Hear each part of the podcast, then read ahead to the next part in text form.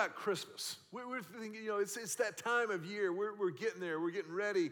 We're, we're thinking about our Christmas gifts and lists and everything else. But you will never, never give someone a greater Christmas gift than a sincere welcome home, than, a, than an open door that says, hey, this is, this is where you are safe. This is, a, this is a haven. This is a great place for you to be.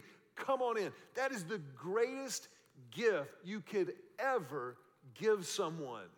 So I want you right now, with passion and enthusiasm, turn to your neighbor and tell them like you mean it, like you are at the 11 o'clock service because you stayed home to drink extra coffee before coming to church this morning. Tell your neighbor, welcome home. That was great, by the way. If you see anybody from the 9:30 service, you just tell them we smoked y'all.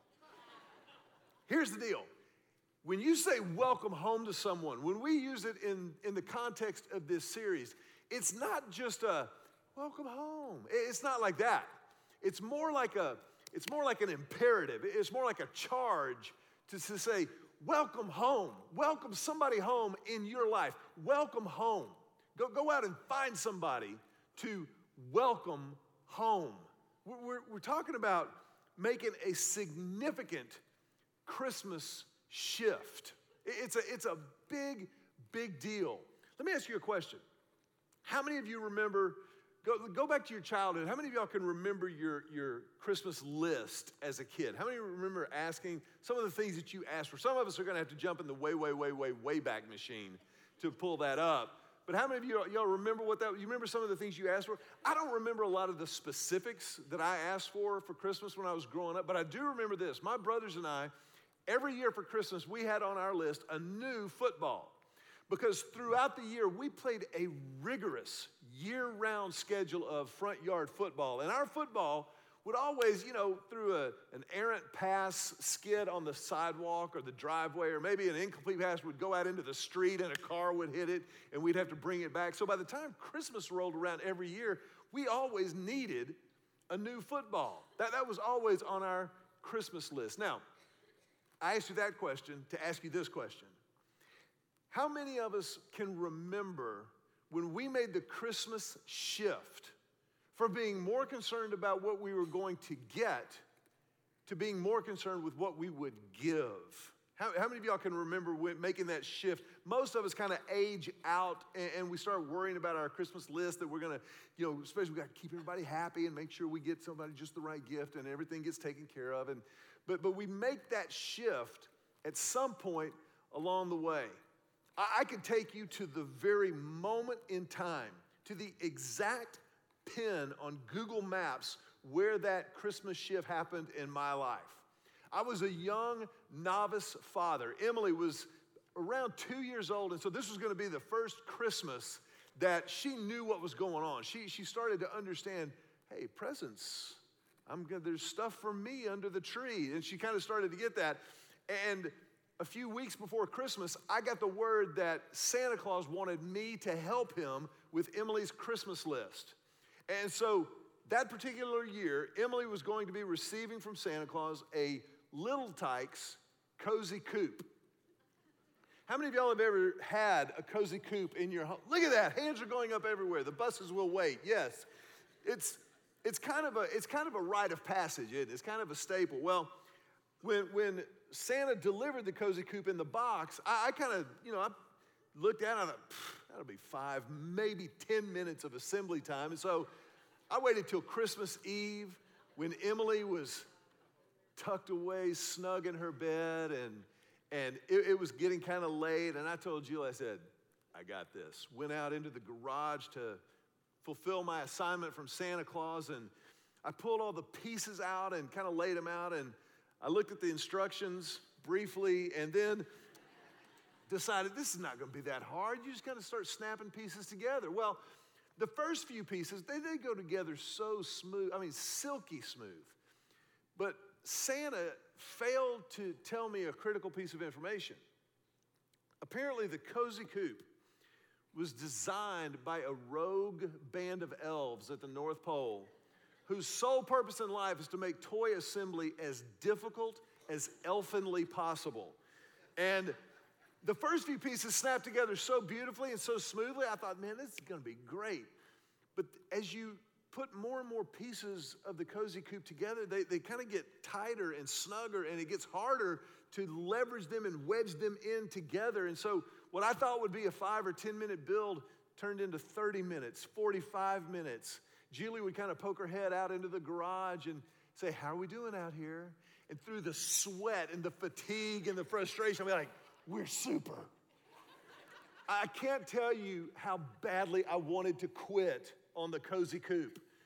But a lot of you parents will know if Santa asked you to do it, you got to push through it. So I kept going, and, and finally, finally, the last piece of the cozy coupe snapped into place. I said a small prayer of thanksgiving and I went inside and I lifted my arms and declared victory over the cozy coupe.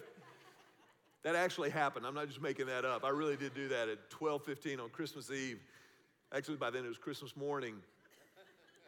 But that was for me the Christmas shift. I, knew that from that night forward, Christmas for me had changed forever. That I would always be more concerned about what Julie and I were giving, how we would help Santa sometimes in what he was giving, than what we were getting on our Christmas list. I, I want to suggest to you this morning that the Christmas shift is not just about making a list and checking it twice. That, that the Christmas shift is, is something that God calls every single follower of Christ to in their lives. That this is a milestone moment for every single follower of Christ that is out there, and yet not every Christ follower makes the shift. A, a lot of us will never see the light of the Christmas shift, but some of us, and I'm believing with everything that I have that as we do this series together, Welcome Home, and we go to God's Word as a church family, that more and more of us will make that Christmas shift. And in that shift, we will take a massive step from spiritual adolescence to spiritual adulthood. And we will begin to focus much, much more in our faith journey and on our walk on what we're giving than what we're getting. You know, this, this shift that occurs is one that is littered throughout the Bible. The Bible talks about it repeatedly. But, but and it happened in the lives of every single early church leader, the, the pillars of the faith, like Peter and James and John, and, and certainly in the life of the Apostle Paul. Paul had this massive shift that occurred. First of all, there was that moment when Paul came to faith in Christ. It was that, that profound salvation experience there on the Damascus Road. But in the life of the Apostle Paul, there was a huge shift that, moved and added to his salvation experience and grew into a presentation experience. What I mean by that is, Paul went from receiving salvation to then presenting Jesus to as many people as he possibly could. He realized that this gift was too good to keep to himself. This gift that God had given to him was not something to be hoarded and kept in a closet, but was to be enjoyed, to be experienced, and then expressed and given to as many people as possible. It's what he called his churches to over and over and over again. If you've got a Bible with you, or maybe on your phone, I want you to look in Colossians chapter 1. Colossians is in the New Testament. It's part of a, a block of scripture that are letters from the Apostle Paul to these early churches. And if you're looking for it, you'll find Galatians, Ephesians, Philippians, and then Colossians. And the way that you can remember that, this is how I got through seminary. Galatians, Ephesians, Philippians, Colossians, you can go General Electric Power Company, GEPC. That's how you can remember that. But in Colossians chapter 1, Paul is describing what we're calling the Christmas shift. And he's, he's explaining to this young church in this, this vibrant market community known as Colossae, he's saying, This is what your faith is all about. This is what it looks like. Look in Colossians chapter 1 as he begins this letter to this fledgling church. Look at, look at what he says and, and just try to I want you to read not just the words, but hear the tone. Listen to what he says. In verses three through five, Paul says, We always pray for you. And we give thanks to God, the Father of our Lord Jesus Christ, for we have heard of your faith. We have heard of your faith in Christ Jesus and your love for all God's people, which come from your confident hope of what God has reserved for you in heaven. You've had this expectation ever since you first heard the truth of the good news. So he, he's writing to them very much like a spiritual father, and he's saying, Man, every time I ever think of the Colossians, I get fired up. I, I, I thank God for you. I'm praying for you. And, and I'm, I'm, I'm, lifting you up because, because I know that your faith is real. I, I know that it happened, and, and I know that you have this incredible hope. And, and it's been that way ever since you first dip your toe, dipped your toes in the pool of faith. Ever since you first stepped over that line personally and definitively and, and received the good news of Jesus Christ. This is, this is what's been going on in you, and I'm so excited for you. And he's, he's reminding them of this and reminding them of, of what was, uh, of how it was at the very, very beginning. You know, any of us, any person who has ever come to faith in Christ, you, you've taken that step, you, you've taken that leap after a couple of things have happened. Our, our good buddy Andy Andrews, who's a New York Times bestselling author, Andy says that for any significant change to occur in our lives, a couple of things have to happen. Number one, we have to be presented with evidence beyond a reasonable doubt. We have to be shown that that change statistically and evidentially actually results in a better life. So we have to see evidence beyond a reasonable doubt. But then the second thing that all of us want to know what's in it for me? And that's, that's true for all of us. That's not necessarily a bad thing or a selfish thing. That's just kind of how it is. If we're going to make the commitment to a change, whatever the change might be, then we've got to see evidence beyond a reasonable doubt and we've got to know what's in it for me. Is it, is it worth the angst of the change? Is it worth the work? Is it worth kind of giving up what I'm familiar with and stepping into what is not so familiar? And Paul is reminding the church at Colossae, he's saying, he's telling them, listen, you, you, you've seen evidence beyond a reasonable doubt. You know that Jesus rose from the dead. We, we know that Jesus came to earth, commissioned by God, born of a woman, just like we were born, except he lived a sinless, morally flawless life. And yet, still, he was condemned to the death of a common criminal on a Roman cross. And on that cross, we know that he became our sin. He, took that sin on himself. My sin, your sin, the sin of the entire world, all of the world's brokenness, he took on himself on the cross. And as such, he paid the penalty for my sin, for your sin, and he died. He died alienated and separated from God the Father.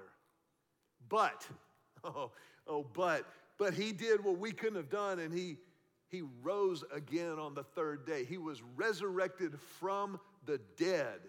And when he came up from the dead, he held in his hand the offer of new life for anyone who would follow him. We, we know that these things happen. Those are the facts. And the evidence is the empty tomb. The fact of the resurrection of Jesus is supported by the reality that the grave is empty. And so this is our evidence, but, but what's in it for us? What's, what's really going on here is the fact that we have been forgiven, we have been saved. Look, look at what Paul says in verses 13 and 14. He says, For he has rescued us from the kingdom of darkness and transferred us into the kingdom of his dear son who purchased our freedom and forgave our sins. So let, us make sure that we understand the weight and the significance of this. It's, it's not, Jesus didn't go to the cross and rise from the dead so that we could be a good guy or a good girl. He, he, didn't just, he didn't just want us to have a nice life. We have literally been rescued from death to life, brought from darkness to light. It's a big deal. And for most of us, it, for those of us who have stepped over that line of faith, most of us, we realize, like, man, that, that's a big deal. And I, I want that rescue. I, I know that I need to be saved from the consequences of my sin. I can't do it on my own. Jesus has offered to do it. I will accept that. That's what's in it for me, is the rescue. And that's a significant moment. But, but it's, a, it's a moment that has to be built on. It, it, has to, it has to grow, it has to mature as we go throughout our faith journey. And then in verse 15, Paul pivots a little bit. He, he kind of moves off of what's in it for us, and he says this about Jesus. Verse 15, Colossians chapter 1, he says, Now Christ is the visible image of the invisible God. He's saying, God is in heaven. We don't, we don't see God day in and day out, but He became one of us. Jesus is the visible, He was the physical manifestation of God. Emmanuel, God with us. This is Jesus. He existed before anything was created and is supreme over all creation. He is supreme over all creation. Skip down to verse 19. For God, in all his fullness, in all of his, in all of his godness, okay? God was pleased to live in Christ. And through him, God reconciled everything to himself. He made peace with everything in heaven and on earth by means of Christ's blood on the cross. Now, this is a big, big deal. And I want to just take a, a, moment to kind of camp out here because when it says that Christ is supreme over all creation, the, the supremacy of Christ is a radical theological concept that has eternal practical implications. It's one thing to say that Jesus is supreme. He, is, he has all authority over all of creation. He is the King of kings. He is the Lord of lords. If you wonder who's in charge, it's Jesus.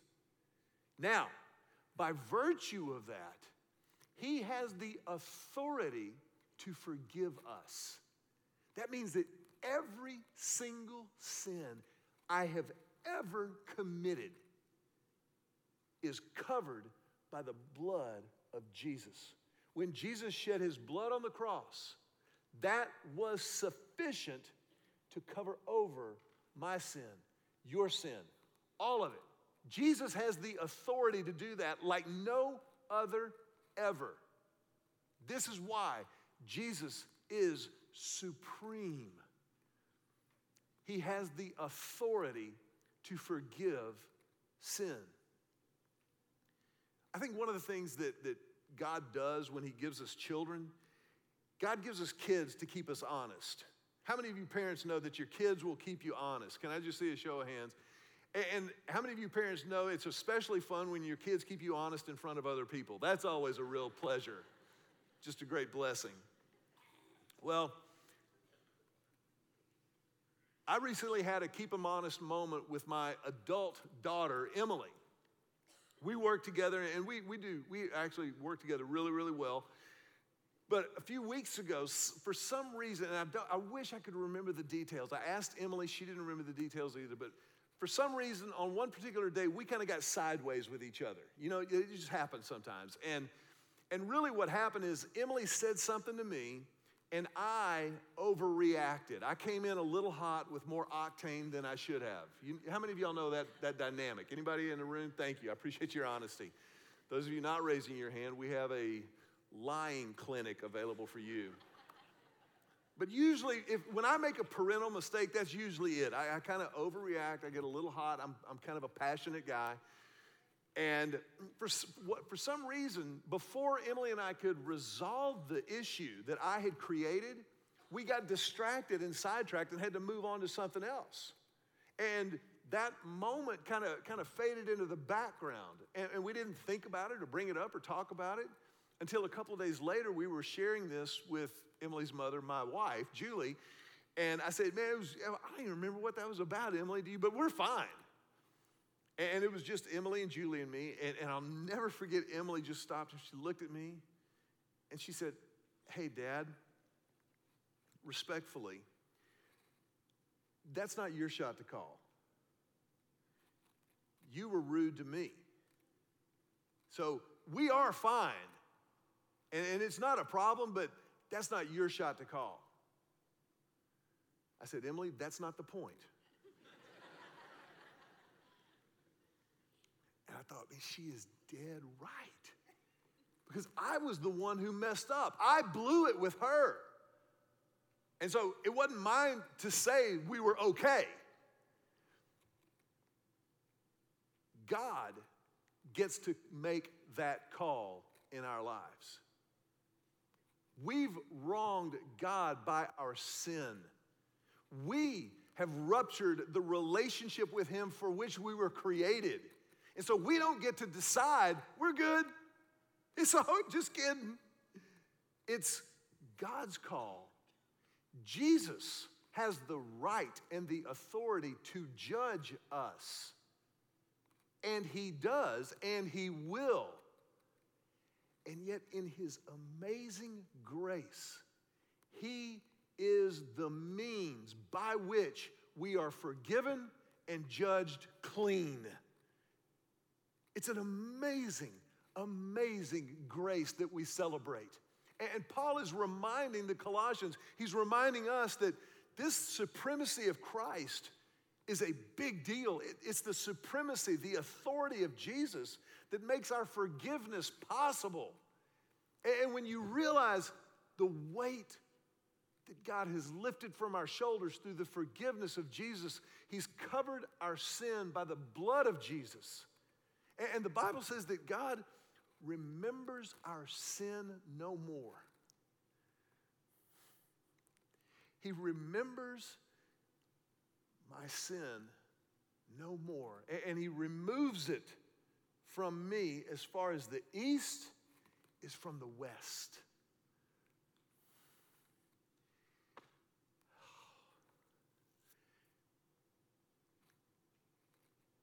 It's a big deal. And, and that's, that's the beginning of starting to understand and to live in that grace but, but look at what Paul does here. Look at, look at what he says. He goes, now, in, in verse 26 and 27, he goes, now, this message, the gospel, the good news, it was kept secret for centuries and generations past, but now it has been revealed to God's people. It's been shown through Jesus. For God wanted them to know that the riches and the glory of Christ are for you Gentiles too. It's not just for the Jews, it's for anyone who would receive him. And this is the secret that Christ lives in you. This gives you assurance of sharing his glory. Christ lives in you.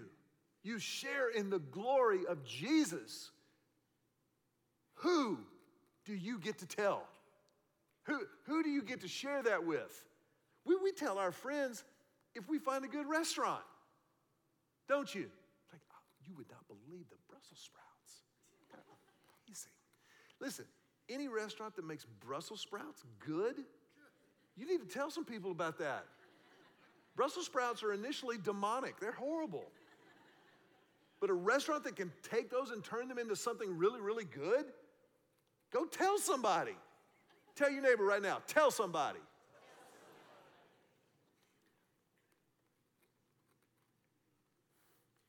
why is it that I naturally gravitate to telling people more about a restaurant than about the grace of God? I think, I think what happens is we, we kind of ride around in our own little cozy coupe. I think, I think what happens is we get kind of cozy and comfortable. It's kind of like, okay, going to heaven. I'm, I'm forgiven. and we forget that we're not here to ride around in a cozy coupe. We're here. We're, we're charged by God to, to take as many people with us as we can.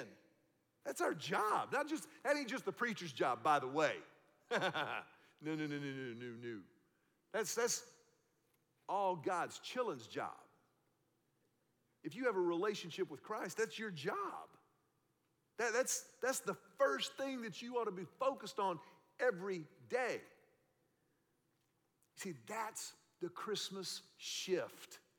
That's the shift from what's in it for me to who can I tell. That's the shift. That, and that, that really changes the way we look at the Christmas season. That, that changes the way we, we think about the Advent calendar. How many of y'all have an Advent calendar in your house or your home? Let me just see show of hands. We do. I think we have a picture of the Richard Advent calendar. Check this out. Look at that. Now, all of those characters, you'll, you'll notice the very last character, of course, is Jesus, last one to go up on Christmas Eve, but they all go in a separate place by virtue of Velcro.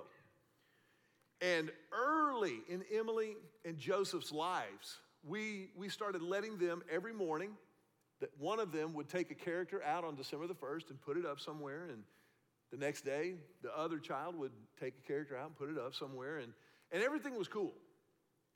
Until one year, we had a family meltdown over the Advent calendar. And I, and I don't remember what happened. I just know that there was a meltdown because the same child got to put Jesus in the manger two years in a row. And the other child had a complete and utter meltdown. And it's, it's not important. I'm not going to name names, it doesn't really matter. But we just said, Joseph, next year, I promise you. but here's, here's, what, here's what we did. And Julie is the Advent calendar manager in our home. She's brilliant. She said, from now on, we know we know what happens from December 1st to December 24th. So, in even number years, Emily, you get to put Jesus in the manger. On odd number years, Joseph, you get to put Jesus in the manger. Everybody, chillax. It'll end up even, I promise you. And I, I don't mean to imply that our household is competitive, but that's just kind of how it rolled in our household. But, but the Advent calendar, the Advent meaning the, the coming to of Jesus, Jesus coming to the earth, Advent. He, Advent, the Advent calendar means for every follower of Jesus, the, the greatest, most strategic opportunity of the entire year to share Christ with people to, to, to just reach out. Do you know how many people, just because, only because it's Christmas, would come to church if they would just have an invitation? So, you know, when we, when we hand out these, these Christmas card invitations, that's, that's who we are, that's what we do because it's, it's not just an invitation to come to church, it's an invitation to come to Christ to, to discover Him personally. I mean, we're, we're surrounded by CEOs. I, I'm not talking about people who run a company, I'm talking about Christmas and Easter onlys. You know? And, and, and they're, but, but God loves CEOs too. God, God will use your willingness to hand somebody an invitation as you pay for their Starbucks behind you. Or as you, you know, take cookies to your neighbors and say, Merry Christmas. We'd love for you to join us at church. I don't know if you have a church home, but here's when our services are December 23rd and 24th. The 23rd is really mostly when our, the members of our church go to church because they're going to be all volunteering on the 24th, but 4 and 6 o'clock on the 23rd, 2, 4, and 6 on the 24th. We would love for you to join us. Or maybe, maybe as you give a waiter a very generous tip, Go, hey, and if you don't tip your waiter, do not give them a Lake Hills Church card. don't, don't, don't do this. I've, I've seen Christians do this. I'm going to give you the best tip of your life. My tip for you is that you should come to Lake Hills. Don't do that. Give them a generous tip. And then tell them, man, if, I don't know if you got a church home, but we'd love for you to come to Christmas at Lake Hills Church. Because the greatest gift you will ever give anyone is a big old welcome home. Is, is a, hey, this is a safe place and we'd love for you to be a part of it. That's a gift. That's, that's a gift that represents a massive Christmas shift in your life. Where all of a sudden, Christmas and Easter and you know, it's, it's not about what am I going to get out. of it. It's not about like, I hope the, the music gives me goosebumps and the preaching is poignant, but not too poignant because I don't want to feel guilty that I didn't go that much this year. But it's on. And you all of a sudden experience a level of faith, a, a presence of the person of Jesus that you didn't even know existed before. And when that happens, I'm telling you, it will mess you up in the best way imaginable. When, when you step outside of your comfort zone and you extend a welcome home to someone, that will take your faith, that will take your relationship with God to the HNL, a whole nother level. That will expand the scope of your vision You'll all of a sudden, you, you come into, you want to talk about a, a spirit of expectancy, of hope, of participation. That's the shift. That's the shift. It, it's, it's very similar to what Paul describes in 1 Corinthians 13. 1 Corinthians 13 is, is God's essay on the subject of love. If you've if you've been to two weddings in your life, you've probably heard 1 Corinthians 13. And it's, it's incredible. Love is patient, love is kind.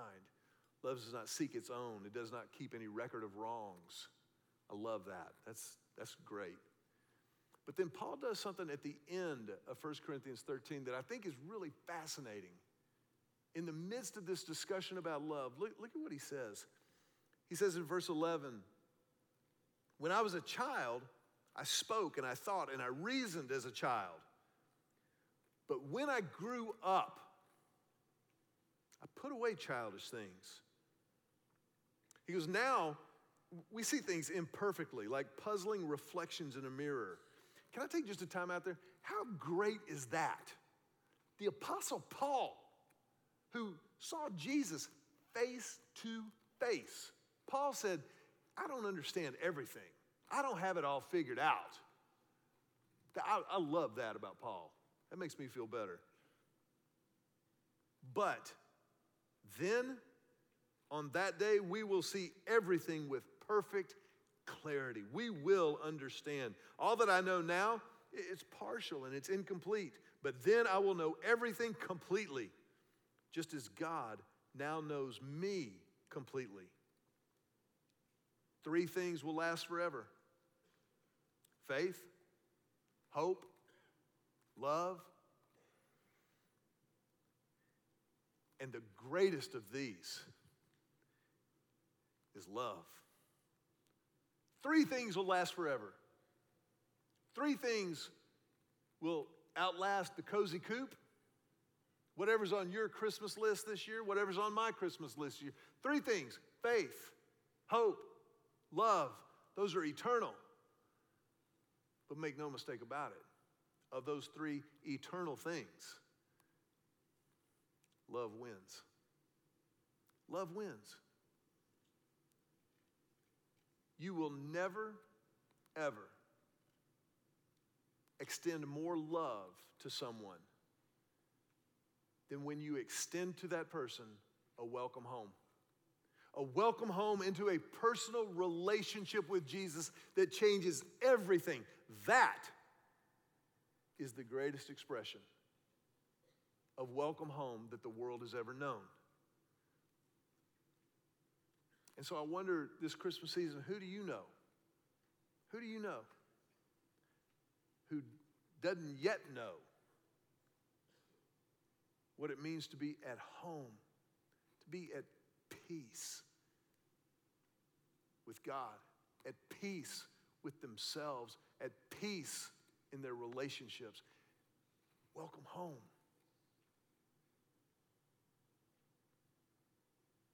Paul, Paul wraps up this pivot, this, this description of what we're calling the, the Christmas shift. He, he wraps it up in the book of Colossians, back to verses to chapter 1, verses 28 and 28. He's 28 and 29. He says, So, based on all of this that I've just covered, everything that's gone before, all of the what's in it for me, all of the evidence beyond a reasonable doubt, all of the supremacy of Christ, all of those things that matter. So, we tell others about Christ, warning everyone and teaching everyone with all the wisdom God has given us. We want to present them to God perfect in their relationship to Christ. That's why I work and I struggle so hard, depending on Christ's mighty power that works within me. That's the bottom line. This is what we're all about. So we tell others, we tell others, we tell others. It's too great a gift to keep to ourselves, to hoard. Rather, we give it away to as many people as we can. I want to ask you, if you will, bow your heads for just a moment. I don't know where you are personally and individually right now. But I do know this Jesus, who is supreme, is sufficient. He is sufficient to meet all your needs. He is sufficient to forgive your sin.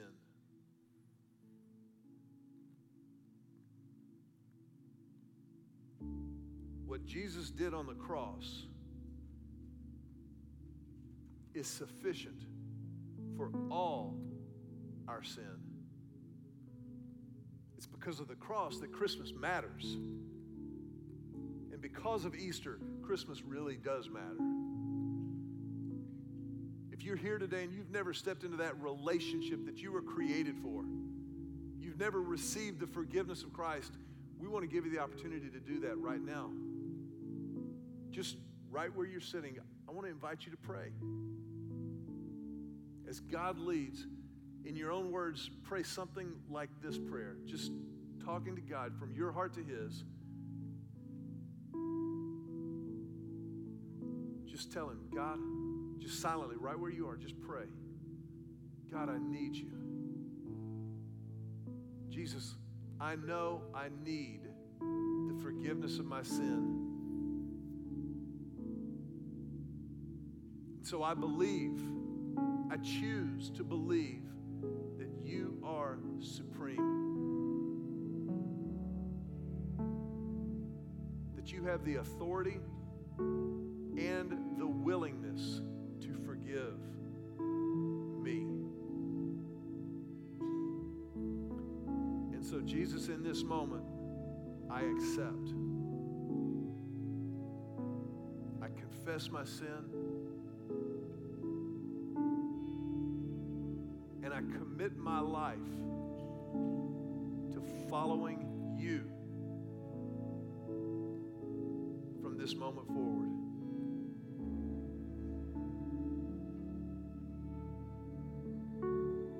Jesus, I pray this prayer in your name.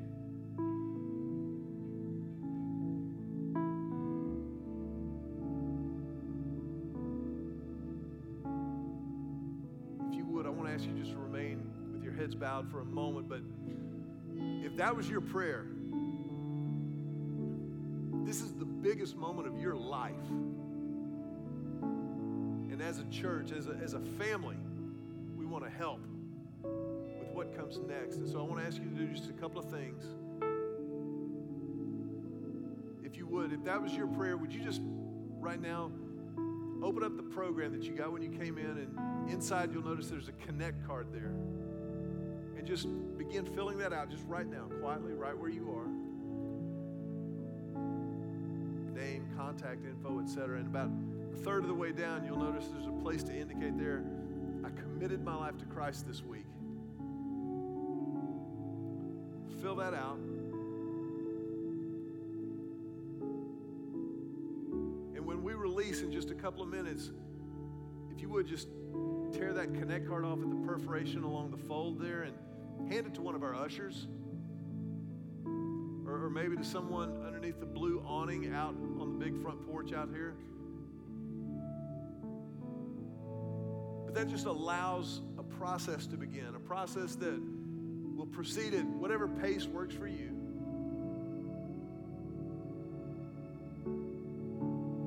And then the second thing, if you would just briefly, as our heads are bowed for another moment, if that was your prayer, would you raise your hand? Quietly but unmistakably, raise, raise your hand and hold it up high over your head for just a moment.